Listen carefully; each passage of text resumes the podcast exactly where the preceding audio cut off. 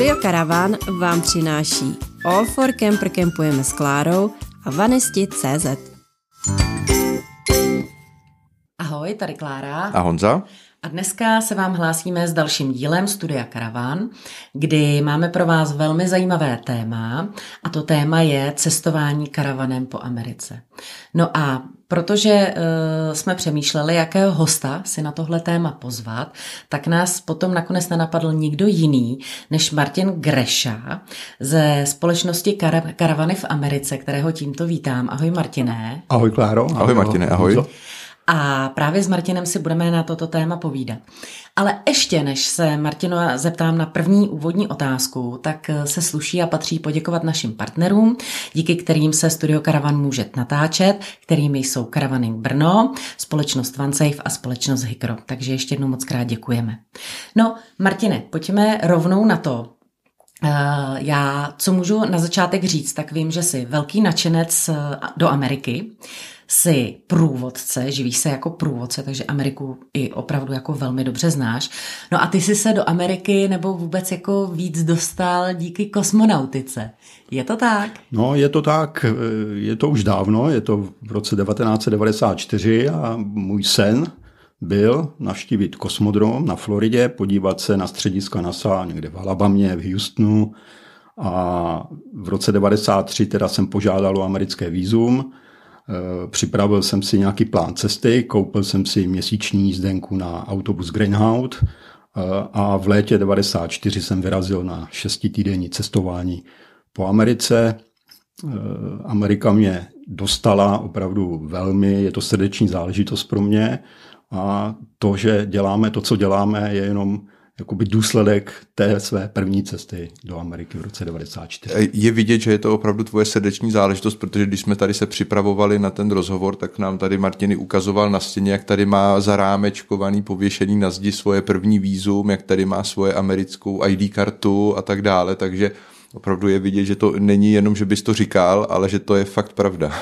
A jinak té kosmonautice ještě když se nám narodila první dcera, tak jsme hledali nějaké vhodné jméno pro, pro ní a nakonec teda skončila jako Apolenka podle amerického programu Apollo, Apollo. přistání lidi na měsíci. Jo? Takže teda... já jsem blázen do Ameriky i do té kosmonautiky. No tak to jsme rádi, že jsi přijal toto pozvání, protože opravdu jako i na základě tohohle, co teď říkáš, tak lepší, lepšího průvodce Amerikou jsme si nemohli uh, přát jako hosta. A pojď nám rovnou říct, tam teda vznikl nápad na projekt Karavany v Americe? Eh, projekt Karavany v Americe vznikl mnohem, mnohem později. Ten vznikl v podstatě nedávno, nebo po nějaké době, kdy jsme prodávali eh, nebo zprostředkovali pronájem karavanu eh, ve Spojených státech v Kanadě v rámci cestovní kanceláře Travel America, tak jsme si uvědomili, že je to něco, co má svým způsobem potenciál, co by mohlo lidi zajímat, kdyby o tom věděli více. Tak jsme se rozhodli vytvořit projekt Karavany v Americe. Pro nás to je projekt, kde by lidi měli, nebo klienti, eh, najít vše, co potřebují vědět o karavaningu v Americe. To je nějaká ta základní pointa tady toho projektu. Eh, vytvořili jsme k tomu specializované webové stránky a rozhodli jsme se vyzkoušet karavaning v Americe i na vlastní kůži. Několikrát jsme procestovali jak Kanadu, tak Ameriku karavanem Chytlo nás to obrovským způsobem, hlavně manželku a děti. Ono, ono to vlastně bylo vidět dokonce eh, na přednášce Karavaning Brno, že jo? Vy jste tam ukazovali, jak jste cestovali. Bylo to moc hezký, ta přednáška. Ano, takže takhle vznikly, vznikl projekt Karavany v Americe. Eh, vyzkoušeli jsme cestování po Americe, jak auty, spali jsme v hotelech, v motelech, v lodích, všechno jsme si vyzkoušeli a nakonec jsme zjistili, že ten karavan, karavan vyhrál. má svoje, svoje výhody a e, opravdu tak ono, si myslíme, to že to je něco, jo, takže... co pro tu Ameriku je přímo stavěné, že ta Amerika je stavěná na karavaning. Hmm. A kdo chce tu Ameriku poznat, hlavně přírodu, tak ta karavan je ideální způsob. Tak pojďme, pojďme rovnou říct našim posluchačům, i teda mě, protože mě Amerika a Kanada jako moc, moc láká už mnoho let, jenom čekáme, až nám děti trošku povyrostou. Tak co to všechno obnáší, kde si lze ty karavany pronajmout, jakým způsobem, jak to funguje? Uh, tak uh, asi na začátku je důležité říct, že uh, pro řízení jakéhokoliv karavanu, i toho největšího, který vypadá jak autobus, stačí řidičský průkaz skupiny B. Aha, to nemusíte, hodně, hodně tak, tak to hodně zjednodušuje. Ano. ano. E, moc lidí to neví, nebo není to úplně známá věc, takže vám stačí řidičský průkaz skupiny B.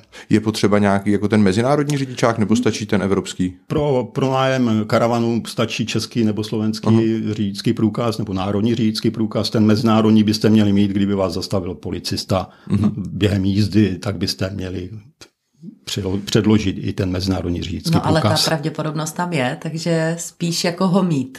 Je to dobré ho mít, není to nic složitého. A tak to administrativně není že nic náročného si Stojí to 50 korun na no. počkání se to vydává. Někdy, když vás zastaví policista, vy mu ho ukážete, tak on na to hledí, dívá se, co to je a vidí to třeba poprvé v životě, jo? ten mezinárodní řidičský průkaz, takže e, i to se někdy může stát. A jaký karavany, jaký karavany si teda pronajmout a jak jsou vybavený? Jako my známe takový ten evropský pohled a věřím, že ten americký standard bude asi trošku jinde. Tam je všechno větší. Tam je všechno větší. My máme takový slogan intenzivní cestování při zachování pohodlí. To je caravaning v Americe. V podstatě eh, tvrdíme, že si vozíte ten hotelový pokoj sebou stále. Je to dané velikostí těch karavanů. Eh, ty karavany, které máme v nabídce, jsou od dvou do sedmi osob a to největší gro spočívá v karavanech takzvané typu C, motorhomy typu C, což jsou eh, karavany dlouhé mezi 6 a 11 metry, které mají takzvanou alkovnu nad eh, sedladly řidiče, nad kabinou řidiče. A e, ty karavany v podstatě jsou vybavené generátory, jsou vybavené tekutým plynem, ledničkou, mrazákem, kuchyňskou linkou kompletně vybavenou a e, kuchyňským koutem, e, prostě všechno, co, koutem. Co, co tam, co známe a co potřebujeme pro naše cestování. Ale větší, protože 11 ale metrů. Ale právě ten rozdíl primární je v té velikosti toho obytného prostoru, nebo objemu toho obytného prostoru, který je opravdu větší. Mm-hmm. A na jak dlouho tak jako doporučujete klientům tam jet? Předpokládám, že týden nedává smysl. Když už se vydá do Ameriky, přece jenom je to kus, kus cesty. A je to eh, kus země. A je to hlavně kus země, přesně tak. Eh, tak 14 dnů bych řekl, je to minimum. Mm-hmm. Pokud si můžete dovolit víc, tak čím déle, tím samozřejmě lépe. Tak ono asi tady platí takové to cestovatelské, co nám říkal i při posledních podcastech Kuba Moravec, že jsou země, které jako nelze poznat na jeden zátah, což ta Amerika jednoznačně je země, kterou nejde poznat na jeden zátah, takže spíš si to rozdělit na více návštěv a jezdit tam opakovaně, ne? Určitě, když se mluví o Americe, tak je to kontinent. Tak, způsobem, tak. Jo, takže samozřejmě těch míst je tam velmi mnoho, je to pestrá země, která opravdu nabízí i z hlediska eh, různých koníčků, eh, zálib a podobných věcí v podstatě všechno, takže mm-hmm. radši někdy to rozdělit na více, na více cest, pokud Co? je to možné. Co jsou takové nejčastější destinace, které vaši klienti obráží a ze kterých se vrací s nadšenými pohledy? Eh, tak z hlediska toho karavaningu je to o přírodě, takže je to ten jihozápad nebo západ Spojených států, kde ta příroda je opravdu jedinečná. To je asi číslo jedna. Eh, v letošním roce bylo číslo dvě jako destinace Aljaška mm-hmm. a Yukon. Eh, několik klientů dokonce se vydalo na cestu ze Seattle nebo z západní Kanady až na Aljašku a zase mm. zpátky. To musela být parádní. To teda. Takže ti si něco najali tím karavanem. A jinak Florida, ale půjčovali si karavany i na východě Spojených států. Denver byl relativně populární, to znamená Rocky Mountains a okolí. Ještě mě k tomu napadla teďka taková praktická otázka. Je možné ty karavany v jednom místě půjčit a v jiném místě vrátit? Je to možné, musí se to vrátit ve stejném státě. Tím myslím, když se půjčí karavan ve Spojených státech, musí se vrátit ve Spojených státech. Mm-hmm. Když se půjčí v Kanadě, musí se vrátit v Kanadě. Můžete neomezeně přejíždět mm-hmm. mezi Spojenými státy a Kanadou eh, až na jednu společnost, tak nesmíte s tím karavanem vjet do Mexika. A to, že to vracíte jinde, je spoplatněno nějakým poplatkem, mm-hmm. který závisí na vzdálenosti mezi těmi místy. Ale lze to, což je poměrně, což je při té rozloze té Ameriky je to docela praktická věc. Je to praktická věc a lidi to i využívají hmm. poměrně často. Hlavním partnerem studia Karavan je Karavaning Brno, nejvýznamnější veletrh karavanu v České republice. Rovnou se zeptám ještě detailnější na to plánování cesty. My jsme si řekli, že nám stačí řidičský průkaz skupiny B, ideálně samozřejmě mezinárodní. Řekli jsme si, že doba, eh, kterou bychom tam měli strávit, je 14 dní, ale neřekli jsme si, jak je to vlastně, když budeme úplně od začátku. Já jsem klient, eh, mám zájem o cestování po Americe, mm, zavolám vám, vy ukážete vaši nabídku, jak se říkal, máte, máte pro nějakých, já nevím, pět až sedm osob, tuším, jestli si pamatuju Dobře? Dva až sedm. Dva až sedm, dva až sedm osob. A co se bude dít potom? Eh, jak, je, co vlastně, jak to bude probíhat? Eh, co může, na, na, na co se má posluchač připravit a zároveň co si má i připravit? Eh, v podstatě asi všechno se odvíjí od dvou věcí a to je volba karavanu nebo společnosti, se kterou si ten karavan pronajme, od které Což si ten karavan... Amerika. My to zprostředkováváme, Jasně. ale a potom samozřejmě se to odvíjí od ceny toho pronájmu. Mm-hmm. To je něco, co e, taky je asi důležité nebo hraje důležitou roli při rozhodování klientů. Takže klienti nám oznámí, kolik lidí v těch, e, nebo kolik osob pocestuje v tom karavanu, e, oznámí nám, které místa chtějí vidět v té Americe a podle toho jim doporučíme nějakou jednoduchý itinerář a doporučíme jim nějaké karavany pro danou cestu Uh-huh. A vy to umíte i zprostředkovat, že ty lidi nemusí kontaktovat uh, ty vlastně místní pronajímatele, nebo je kontaktujete vy? Určitě jakoby ty eh, lidé se nemusí na nikoho jiného obracet, jenom na nás. Čili všechno pak už zařizujete vy? zařizujeme my, přesně tak. Uh-huh, včetně víz? Včetně uh, víz, což v dnešní době jsou ty elektronické povolení vstupu do Spojených států nebo do Kanady, uh-huh. včetně letenek, pojištění, dalších služeb, které si klient přeje během té cesty. Jsme cestovní kancelář, takže mají to všechno no, tak to je, to je úplně super. v jednom balíčku pojištěné ze zákona. Čili, čili teď už je Vlastně buď jedeš, buď jedeš do hotelu v Řecku, anebo jedeš do karavanu do Ameriky, stejný servis. a ještě k tomu hlavně tam je důležitý to, že uh, jsou určitě i naši posluchači někteří, kteří nejsou jazykově dobře vybavení a berou tohle jako bariéru, že jo, rádi by vycestovali do Ameriky, ale prostě ne- neovládají třeba angličtinu, protože umí jiný světový jazyk a tak dále.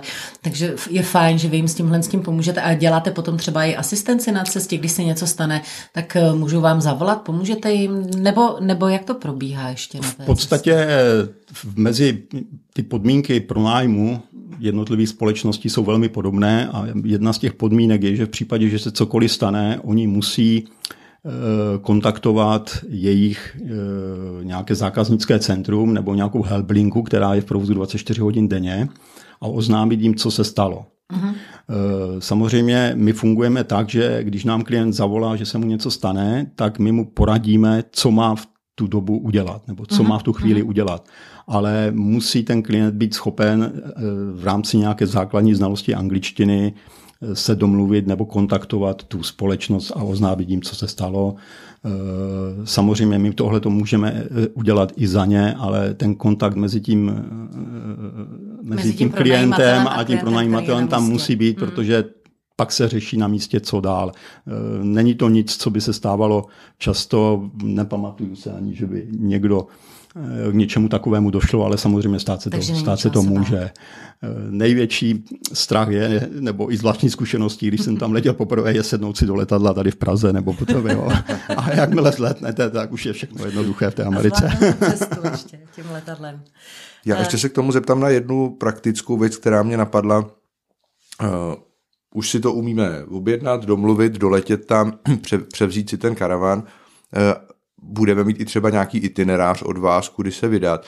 Jak je to tam s kempy, že? Tak známe kempy, štelplaci, karavanová stání tady z Evropy, servisní místa, jak tohle funguje v Americe? Tak karavaning vznikl v Americe a ono trošku tomu odpovídá i ta infrastruktura, která v tom karavaningu v, té, v těch Spojených státech v Kanadě je.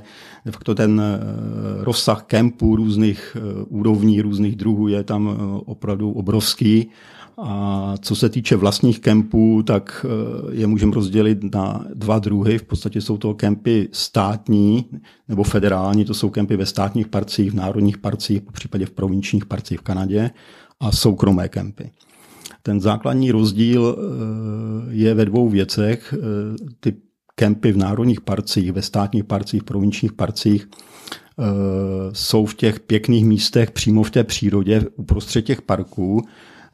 Ty jednotlivé kempovací místa mají relativně více prostoru, to znamená, ten, ta vzdálenost mezi těmi jednotlivými karavany je větší, máte tam větší soukromí a paradoxně ty kempy jsou nejlevnější. Stojí kolem 25 až 35 dolary za noc, za karavan. Hmm.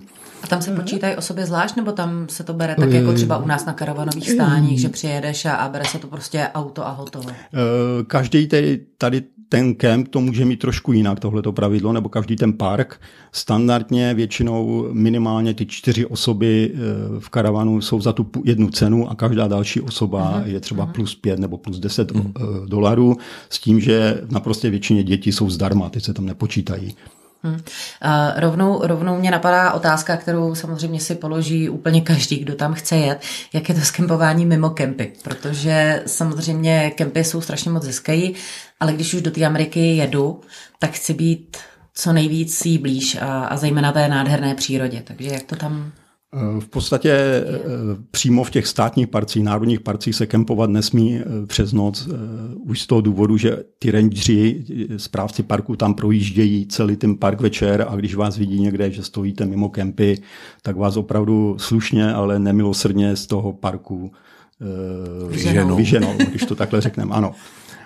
Když jste mimo, mimo ten park, park Eh, platí pravidlo, nebo ty zákony jsou takové, že můžete strávit noc v místech, které jsou k tomu určené, anebo na soukromém pozemku se svolením majitele. Eh, první věc, místa k tomu určené jsou kempy, eh, soukromé místa jsou takové, že třeba mezi ně patří třeba parkoviště před obchodními centry. obchodními centry, jako je Walmart, který je známý tím, že když přijdete za tím manažerem prodejny a oznámíte mu, že tam chcete zůstat na tom parkovišti přes noc, tak vychází vstříc karavanistům a dovoluje, dovolují to. Jsem slyšela, to je pravda, že opravdu jako hodně lidí, kteří v Americe byli, tak říkali, že k tomu Walmartu jezdili a že tam opravdu za tím vedoucím zašli, nebyl problém a měli úplně pohodový nocování a a vlastně mohli se případně pak pohybovat i po okolí a tak. No. no a potom hlavně na tom jihozápadě Spojených států nebo západě Spojených států, kde e, stát nebo federální vláda vlastní poměrně velké množství území, tak e, tyhle ty organizace vyčlenily některé místa v přírodě k možnosti strávit noc v karavanu zadarmo není úplně jednoduché eh, ty místa najít, pokud eh, k tomu nepoužíváte nějaké aplikace v dnešní době, protože buď musíte znát nějaké GPS souřadnice těchto těch míst, anebo to místo nějakým způsobem dopředu znát a vědět, jak se tam dostanete.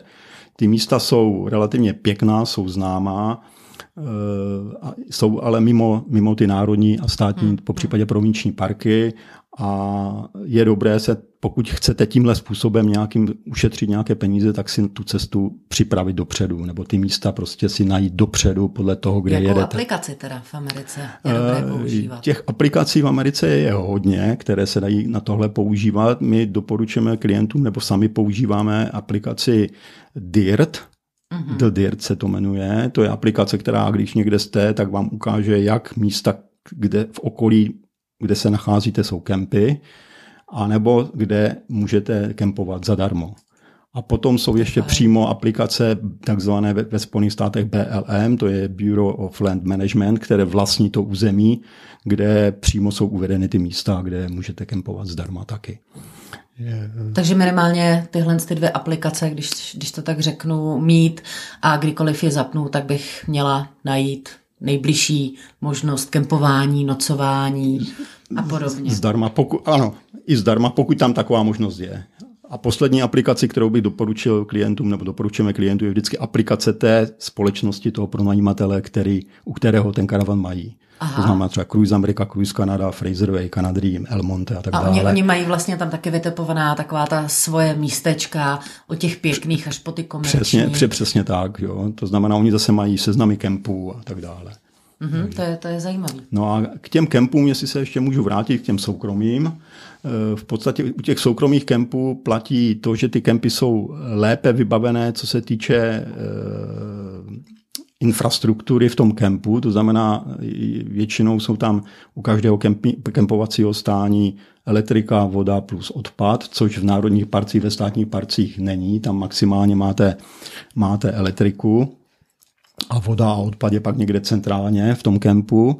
Zatímco u těch soukromých e, kempů je to mnohem častěji přímo toho kempingového stání a e, ty kempy nabízejí e, možnost si koupit nějaké základní kempingové kempovací potřeby, jsou tam dětská hřiště, některé jsou tam bazény, mohou tam být prádelny, sušičky. Ta infrastruktura je tam prostě větší v těch kempech, protože můžou, můžou tam stavět nebo můžou provozovat tyhle ty věci více než v tom chráněném území. Ty ceny se pohybují, k tomu se asi dostaneme na závěr, ale kolem 35 až 75 dolarů na noc. Jakoby si mě trošičku tak jako navnadil, že to vlastně není jako problém. Jo? Sehnat, si, sehnat si, domluvit si to auto, vyjet tam, s itinerářem mi poradíte, poradíte mi aplikace, přes který si zjistím, kde přespat. Uh, když už jsem takhle nalákaný, že věcně to pro mě není problém, kterou třeba tu oblast, nebo proč bych jako do té Ameriky měl jet, jo? Jako, myslím, že každý má nějaký svůj důvod, nějaký svůj koníček, vys tvoje, tvoje kosmonautika, ale přesto, když bych, když bych za, za váma přišel a řekl, hele, zvažuji s rodinou cestu do Ameriky, co bys mi třeba doporučil takhle úplně jako člověku, který má zkušenosti s karavaningem v Česku nebo po mm. Evropě, ale v Americe třeba vůbec nikdy nebyl. Jasně. Tak asi bych začal eh, v tomhle případě přírodou na západě mm-hmm. Spojených států. Jo, ten karavaning je ideální způsob cestování po přírodě. Ta příroda je tam jako uchvatná, jedinečná, jak z hlediska těch vlastních přírodních úkazů, tak rozlohou těch jednotlivých míst. A tím bych asi začal. Mm-hmm. Jo. To znamená jihozápad, po případě severozápad Spojených států. Pokud e, máte malé děti nebo menší děti a chcete e, si trošku užít zábavní parky, potom asi Florida. Mm-hmm. Jo, mhm. jako další. Florida není jenom o, o nějaké zábavě, je to i hodně o přírodě. A paradoxně můžete na tu Floridu jezdit celoročně a ideálně někdy od od toho listopadu do května. Hlavně se vyhnout období hurikánů. A hurikánů a dešťů, ano. Takže hurikán v karavanu člověk asi úplně nechce zažít. Já si myslím, že ani v hotelu. Ani v hotelu. Přesně tak, radši nikde. No.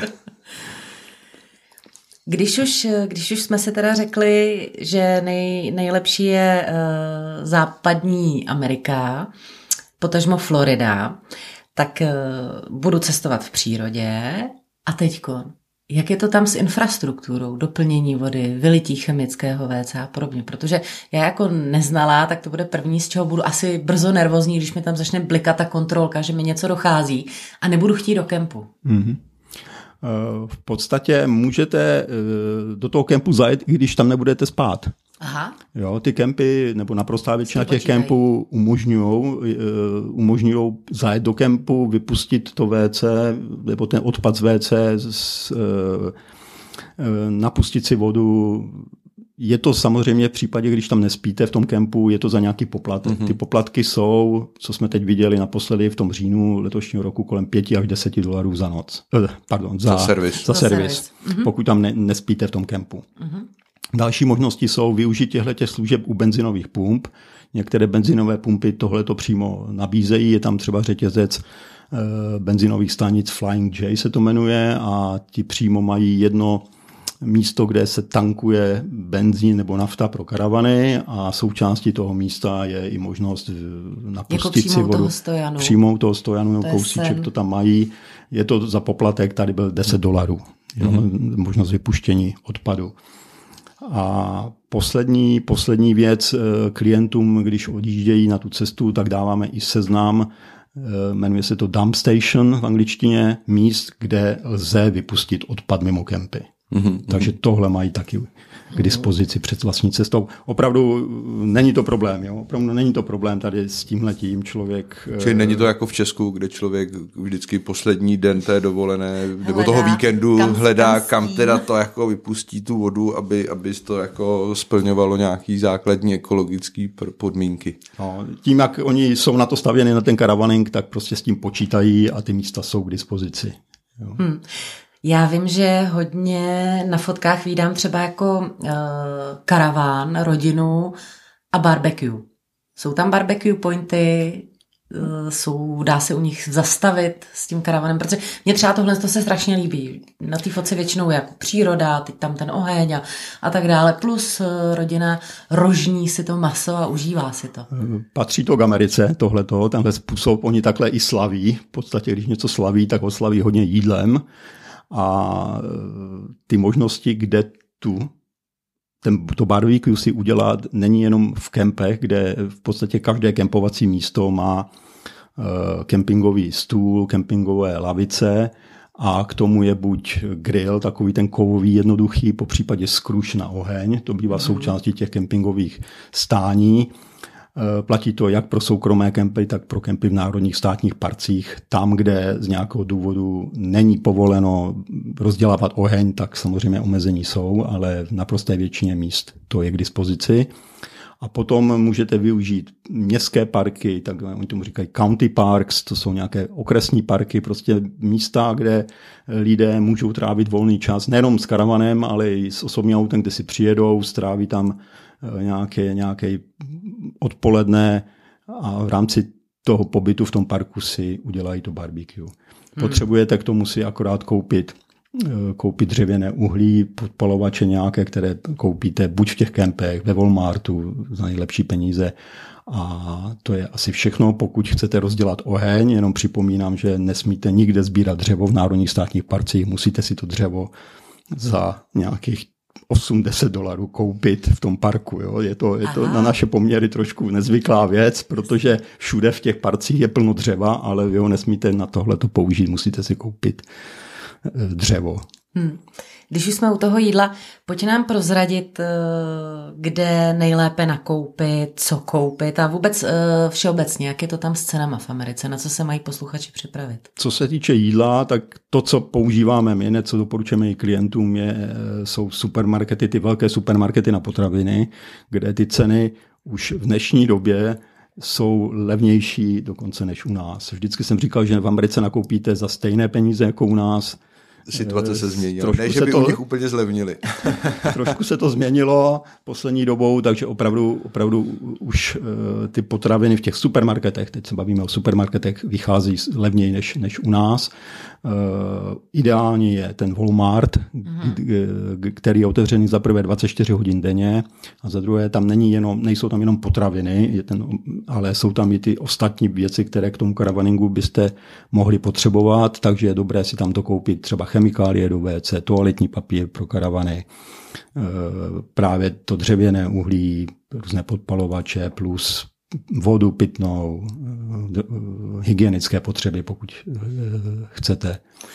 Jak teď o tomhle mluvíš, tak já jsem si vlastně vzpomněla, že když jsem se bavila s nějakým človíčkem, který v té Americe byl, a on říkal, že spoustu věcí v té Americe musel pořizovat, protože jinak by to musel vést tím letadlem. A mě teď vlastně, jak mluvíš o tom toaletním papíru a podobně, došlo, že my to standardně bereme, že to máme v těch obytných vozech, že to tam tak jako je, ale ty, když eh, budeš chtít někam vyrazit eh, v té Americe, tak to nepřevezeš tím letadlem.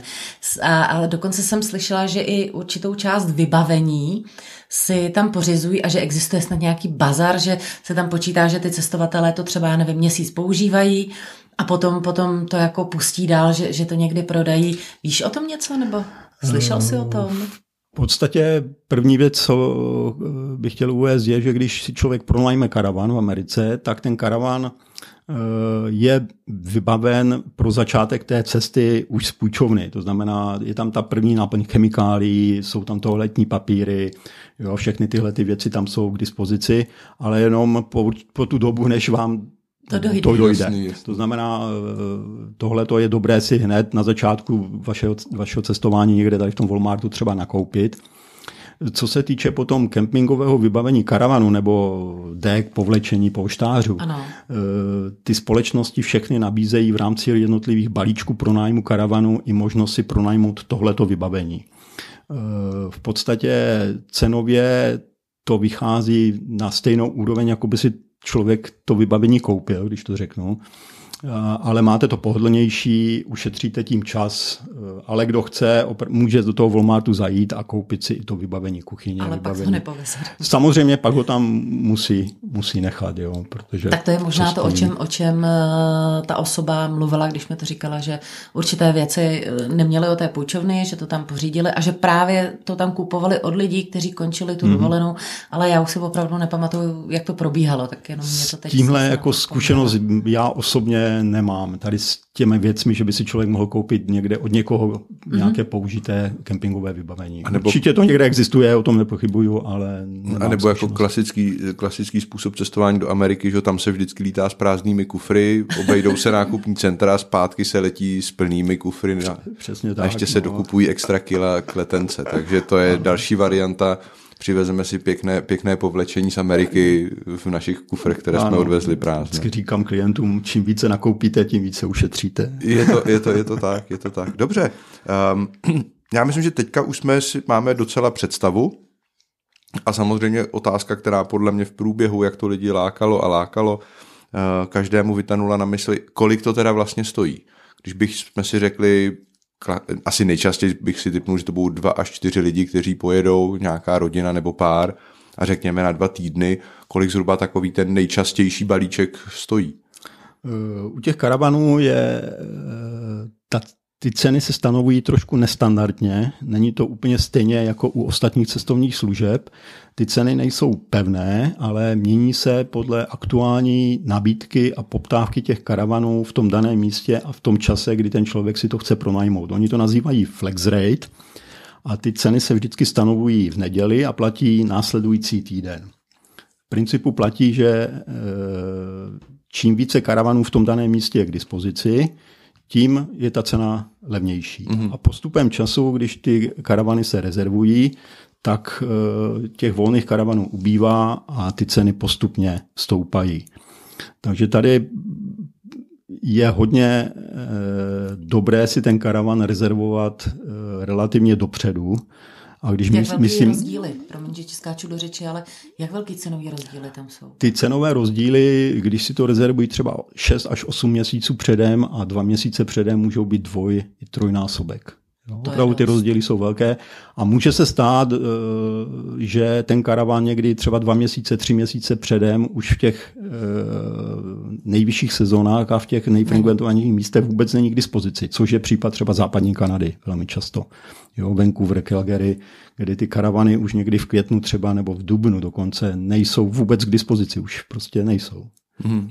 Jo, takže tady trošičku toho karavanu je dobré plánovat dopředu a kdo může si tu dovolenou naplánovat třeba rok dopředu, tak ušetří relativně velké peníze. Jaro, léto, podzim, zima? A to už záleží od míst, kde se chcete vydat. Kde, eh, to znamená, ten jihozápad Spojených států je eh, nejlepší nebo z hlediska počasí eh, od jara do podzimu, to je v pohodě. Florida naopak je ideální někdy od podzimu do jara, i když z hlediska počasí nebo teploty je celoroční. Eh, Severozápad Spojených států, ten je od pozdního eh, jara do brzkého podzimu a Aljaška, západní Kanada v podstatě léto. Mhm, mhm. A eh, je tam znát potom i rozdíl v cenách letenek? Když třeba chci letět na léto a versus, dejme tomu, rozhodnu se pro tu Floridu, která mě mimochodem teda zaujala. Já už se tam úplně vidím. tak eh, když pak poletím v zimě, je, je rozdíl v letenkách do Ameriky z České republiky? Určitě je. Tady ty letecké společnosti to mají na sezónní bázi, kdy nejvyšší sezóna je léto, střední sezóna je jaro, podzim, nízká sezóna je zima. Jo, hmm. To znamená, tam to je trošku naopak, než hmm. u těch karavanů, třeba když člověk letí někde na západ Ameriky. A když teda si řekneme nějaké rozmezí, kolik by zhruba ten eh, balíček, řekněme, řek, mohl zhruba být. A když se bavíme o nějakých cenách, tak to rozmezí je někde při té rezervaci dostatečně dopředu kolem 3,5 tisíce až 5 tisíc korun na den. včetně toho kempingového vybavení, včetně nějakých mílí, balíčku mílí nebo neomezených mílí, včetně veškerých, veškerých pojištění. To znamená hmm. pojištění zodpovědnosti i po, havarijního pojištění, po případě pojištění proti krádeži. Takže to jsou ceny víceméně srovnatelné jako s tím, co se, co se dá pořídit u nás. Přesně tak. Takže jediný náklad navíc, tam jsou ty letenky, by se dalo říct. Eh, jediný náklad jsou navíc ty letenky a trošičku větší náklad v Americe dělá benzín. Díky, díky spotřebě těch karavan. to je, co mě napadlo, že tam ještě, jak to tam vychází vlastně nákladově? Eh, když jsme se zmínili, že vozíte si hotelový pokoj sebou, tak ano. ty karavany prostě něco váží. Ty motory, to jsou všechno minimálně šesti, většinou osmi válce a ty spotřeby se pohybují uh, kolem 20 litrů na 100 kilometrů. Benzínu. Benzínu. Jo. Ale tak on zase ten benzín tam nestojí 40 Na druhou jako stranu ten benzín tam je levnější než, než u nás. Teď v současné době se pohybuje kolem 4 až 5 dolarů za galon, což jsou necelé 4 litry benzínu. Takže je levnější než u nás, ale díky té spotřebě v podstatě to pak vychází plus minus na stejno jako mm-hmm. když mhm. jezdíte u nás, mm-hmm. jo, nákladově tady ta položka. Ale při těch vzdálenostech, které vy najezdíte během té dovolené, prostě je to poměrně velká, hmm. velká položka v nákladech, ten benzín. Kolik v průměru klienti vaši najezdějí? Máte už nějakou statistiku? Eh, my potom jako zpětně už nějak uh, nezjišťujeme, kolik ti klienti tam ve skutečnosti najezdili, ale, ale, ten váš ale když jim má... poskytujeme ty itineráře, tak eh, je to kolem 3 až 4,5 tisíce kilometrů. Za 14 dní. Za 14 dní třeba. To je kalup. Tak. Bavíme se o západě Spojených států teď. Jasný, jasný. Jo, takže... To je, to je kalup, ale takže je to... je pravda, že když bych tam byla, tak bych chtěla opravdu jako toho, toho poznat co nejvíc. Tak oni jsou, ty, ty vzdálenosti jsou tam prostě jinačí. No, ty je... vzdálenosti jsou tam jako mnohem větší a jakoby 100 kilometrů najet v Americe není to, co 100 kilometrů najet v Evropě. Jo, z hlediska únavy, z hlediska pohodlí, z hlediska mm, jakoby pocitově to tam prostě takhle člověk nevnímá. Díky těm vzdálenostem a tomu provozu a ohledu plnosti těch řidičů to není tak náročné to ježdění v Americe jako, jako v Evropě. A hmm. kdo zvládne řízení v Evropě, tak nemusí mít strach řídit karavan v Americe.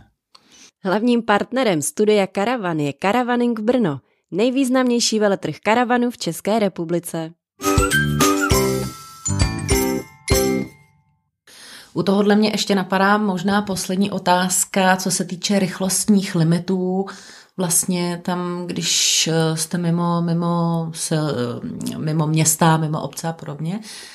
A jak, jak rychle se vlastně vůbec jako tam s tím karavanem jezdí? Ono je to veliký, tady většinou s tou alkovnou jezdíme nějakých 90, 95. V podstatě v Americe dopravní předpisy si stanovují jednotlivé státy sami.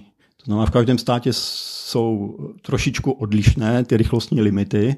Jezdí se v Americe v podstatě pomalej než v Evropě a ty povolené rychlosti, které jsou vždycky na té silnici uvedeny, nemusíte si pamatovat, kolik je povolená rychlost ve státě Kalifornie, kolik je povolená rychlost ve státě Arizona, protože vždycky na té silnici to je vyznačeno dopravními značkami. Eh, tak na dálnicích se jezdí od nějakých 60 mil dneska do 75 mil na hodinu, což je nějakých 105 až 120 km za hodinu. Mimo e, dálnice e, se jezdí kolem 50 až 60 mil za hodinu, to je kolem 90 km. Je to jak u nás a díky e, velikosti těch karavanů a síly toho motoru v podstatě vy můžete jet na hranici té povolené rychlosti bez problému a Užívat si, užívat si, užívat si to. Jo. Je to autoturistika. I z toho auta se v té Americe poznává ta Amerika. To je důležitá věc. Dobře, eh, já myslím, že jsme museli nalákat nejednoho posluchače. Minimálně mě to ukázalo, že pokud uděláme opravdu plán někdy vyrazit do Ameriky, tak karavan může být ta jedna správná volba a tím, že opravdu zajišťujete kompletní ten balíček jako cestovní kancelář se vším všudy, tak by to pro mě bylo výrazně jednodušší, než si to zajišťovat dílek po dílku. A myslím si, že i ten připravený itinerář je věc, která je, je velká přidaná hodnota, protože kdo člověk, kdo Ameriku nezná, tak jako připravit si itinerář, abych nic zajímavého v té oblasti neminul, by nebylo úplně jednoduché. Takže my eh, ti Martine moc děkujeme. Ještě než se rozloučíme, poprosím nějaké kontakty na vás, kde vás e, posluchači najdou na webu nebo na Facebooku. Na Facebooku. Tak ideálně veškeré informace o karavaningu v Americe naleznou na webových stránkách www.karavanyvamerice.cz. Eh, máme YouTubeový kanál jako cestovní kancelář Travel Amerika, kde jsou videa eh, o jednotlivých eh, pronajímatelech karavanů v Americe. Naleznou tam informace o jednotlivých modelech karavanů, o cestování v karavany, o kempech a tak dále. A máme i facebookovou stránku, kde můžou čas od času sledovat nějaké akční nabídky, které nabízíme pro pronájmy. A facebooková stránka se jmenuje? A facebooková stránka je CK Travel Amerika. Dobře, takže Facebook CK Travel Amerika a web Karavany v Americe. Mm-hmm. Tak jo, děkujeme moc. A já doufám, že se uvidíme při plánování nějakého našeho výletu do Spojených států, případně do Kanady. Budeme rádi, taky děkujeme, že jsme mohli poskytnout vašim posluchačům nějaké informace o karavaningu v Americe a těšíme se že jim budeme moci poskytnout i nějaké rady a služby. Tak jo, díky ještě jednou, Martine. My se s vámi posluchači loučíme a budeme se na vás těšit za týden u dalšího vysílání Studia Karavan. Mějte se krásně, užijte si váš týden a naslyšenou. Naslyšenou.